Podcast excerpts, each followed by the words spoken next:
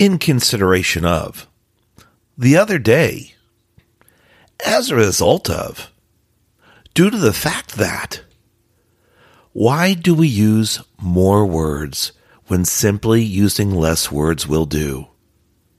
I think we just love to talk, and many times when we write, we write like we talk. Let's explore Career Growth Made Easy's episode 170 today. Using less words means more. I'll explain the phrases I used earlier, how to find and use less words, and some cool tips and tricks to help you write and speak more effectively. Please join me. I'm Craig Ancel, your host. I was an engineer and in 2008 lost my job due to the economic collapse. Jobs were scarce. I didn't know where to turn to get help updating my resume. Online services and coaches charge hundreds, even thousands of dollars. I took matters into my own hands and learned how to craft interview winning resumes. Shortly later, I landed a job with a Fortune 500 company. I have helped many achieve similar success. Now I share my tips to create interview winning resumes, interviewing excellence, and high performance growth strategies on my podcast, Career Growth Made Easy.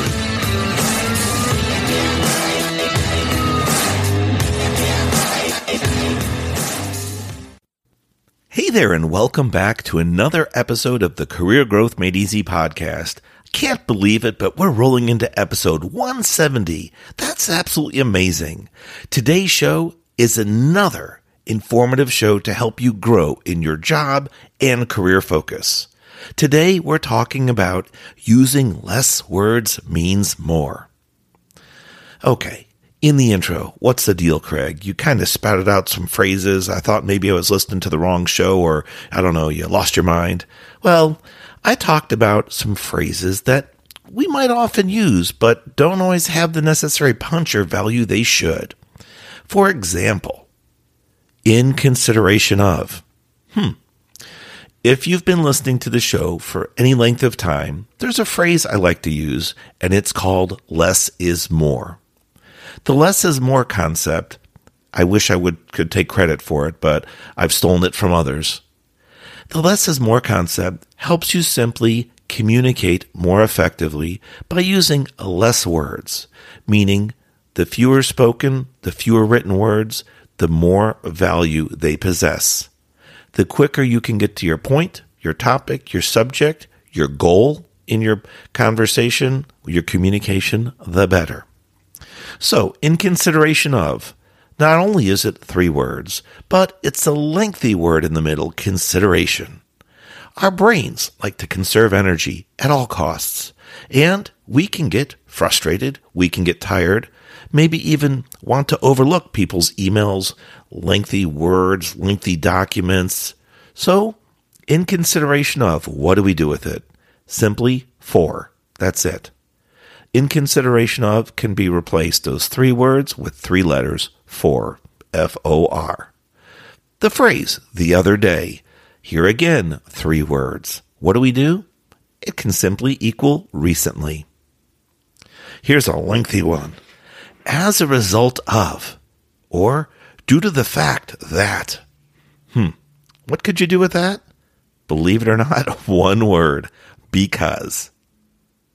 Here's a cool one. In order to, for the purpose of. Guess what? Just two. Just two, T-O. Here are some cool ones I looked up on the web, and they're related to time phrases you might have heard or possibly use at the present time, in advance of, prior to. Well, prior to could simply be before. At a later date, simply strip it down later. This is, I thought, was cool. At all times, always. Oh, and here's a great one. In the event that, or in the event of, have you guessed it yet? if. Can you believe it? Just replacing it with if. So, you know, that's the intro to the show, kind of some teasers there. If you want to play it back, I think there's some value there for those phrases that we can learn to um, convert down and make lesser, you know, choice of words, rather lesser usage of words. This applies not only to our spoken language and written, such as in emails, which I want to talk about, and that's part of the reason for today's show, but also with Career Growth Made Easy, we normally talk about resumes, helping you build, edit, or even completely rewrite your resume if you're going through a career transition. And less is more absolutely applies. So let's talk briefly with resumes about passive statements. What are those? Well, before I get into that, there's a reason why we want to talk about passive statements and trying to avoid them. I've used a phrase before as well, and it's one of those key tools in my kit, and it's WIIFM. W I I F M. I don't know if you remember what it stands for, but it's what's in it for me. And you might say, Craig, don't waste my time. Now, wait a minute. I told you there's some value in today's show. And when we use WIIFM with regards to career growth made easy, especially resumes and cover letters, we use WIIFM from the employer's point of view, meaning when you write your resume, yes, it is about you, of course. We're trying to convey the strongest message, the strongest value proposition to your employer. So you don't want to do that with passive statements. You want your resume to grab the reader's attention as quickly as possible, and using active voice rather than passive voice will engage your reader faster. So remember that with regards to your resume and if you need to write a cover letter. The whole point of today's show, the tool, the phrase that I use frequently is less is more. Meaning, whether written or spoken, less words can be more effective and impactful. That means we should try to avoid passive sentences. Passive language typically is wordier and more difficult to read. Maybe I'll do an entire show on this in the future with regards to resumes and passive language. Let me know if you're interested. All you have to do is hop on social media. That's at Craig Ancel, C R A I G A N C E L. We're on Instagram, Facebook, and LinkedIn. Or you can shoot me an email directly, craig at craigancel.com. I would love to hear from you. Now, I said earlier that the reason for this show, one of the key reasons, was when I was when I was creating some uh, emails recently, and I noticed that uh, there were some corrections being suggested by my computer software. I have a spelling or grammar checker on my computer, and I also have one on my phone. You've likely seen these, and they might be making suggestions to you. Sometimes words are highlighted or underlined, or maybe the font has a different color. It might be suggesting different grammar, a different spelling, or heck, you actually just got the spelling wrong. You used the wrong word in the wrong place. The key to all these situations is to be aware of these mistakes and note these suggestions so that you can recognize them, start catching them on your own. For my home PC, I've been using Grammarly. You probably know about it or heard of it, and it's a software tool that helps check both spelling and grammar.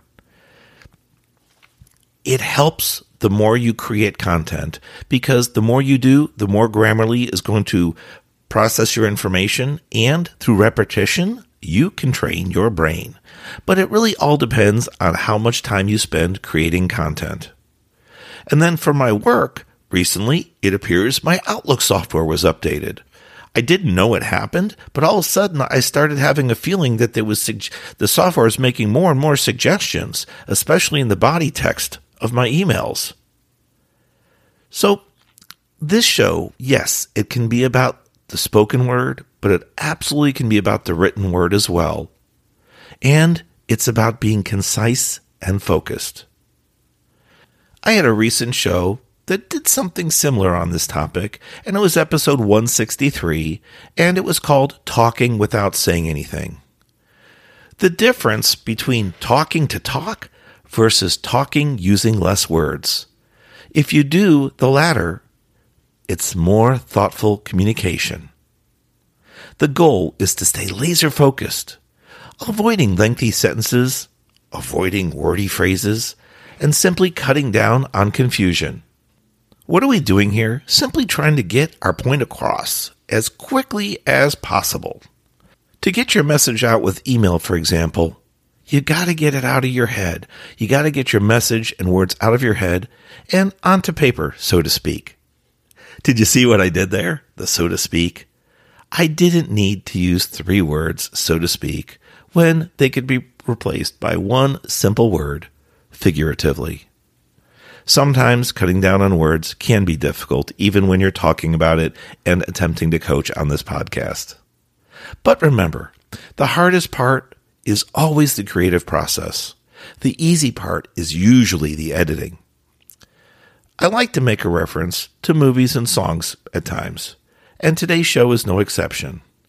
I reference the late Sean Connery's character in Finding Forrester. During the movie, he mentioned book editors, and he basically said they take something that they couldn't create in a lifetime and tear it down in just a few hours. The point behind the message in this movie, he was an author of many books. Some were famous books. And editors could simply take his efforts over months and years and tear them down in just a few hours to reduce the number of pages, reduce the number of words, or even challenge what he's written. So remember, when you're trying to follow along with this episode or any other coaching or training media, the difficulty lies, the challenge lies in the creation process. Once you get the words out from your head, either onto physical paper or onto your computer screen, whether you're writing a document, a report, or an email, that's the hard part. It's easier to go back and edit once you have something to work with. Now, how do I know this for certain? In an earlier show I did, I talked about a significant red line event that happened to me. And when I mean red line, this was when I asked a coworker of mine, Paul, to take a look at one of my emails I was preparing to release to a large team, including management and upper management, for an upcoming presentation we were doing. Paul took my email, which was three what I thought well constructed paragraphs, which spanned a little over one and a half pages, and he cut my language down. He cut my words down. Let me tell you, the red ink was flowing. It was like a battlefield. Every paragraph got reduced to guess what? Nearly one sentence. Eek. What happened? I had one key point in each paragraph, and I filled each key point or each key sentence with a lot of filler information that simply wasn't necessary. Now, I'm not suggesting this is happening to you, or if you have a peer colleague or fellow manager look at your work, they're going to perform the same amount of critical editing. But I've been through it, so I know what it feels like, and I'm glad to share this episode with you just to get you thinking about using less words to mean more. Also, as another movie reference, Ocean's Eleven. I hope that you've seen it. It's an incredible movie about a heist of a casino vault. And in this movie, one of the main characters was Brad Pitt. He's giving another team member advice on how to communicate to the hotel chain president. You know, the higher up you go in management, the less time people have, and they have a short focus span because they've got to move on. They're responsible for a lot of things and have a lot of people to report to and hear reports from. The quote, I would say, pretty much sums up what we're doing today. And Brad Pitt's character said, Don't use seven words when four will do. The resounding message be clear, be concise Get to your point as quickly as possible. My daughter Piper loves the show The Office, and when I was preparing for this show, she suggested the following quote from Kevin Malone Why waste time say lot word when few word do trick? It's all about limiting our words and brevity. The brevity part means say what you have to say, then stop all too often we might catch ourselves rambling on.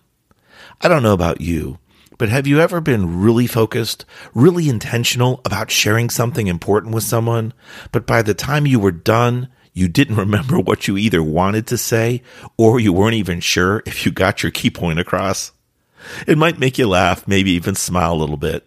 I'll tell you, I've been there and it sure is frustrating.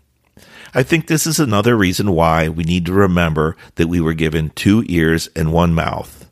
Listen twice as much as we speak. I hope today's show helped you think about the way you communicate, both in writing and verbally. If at all possible, think about using less words because it will mean more you might find out that your lengthy emails go from pages to paragraphs.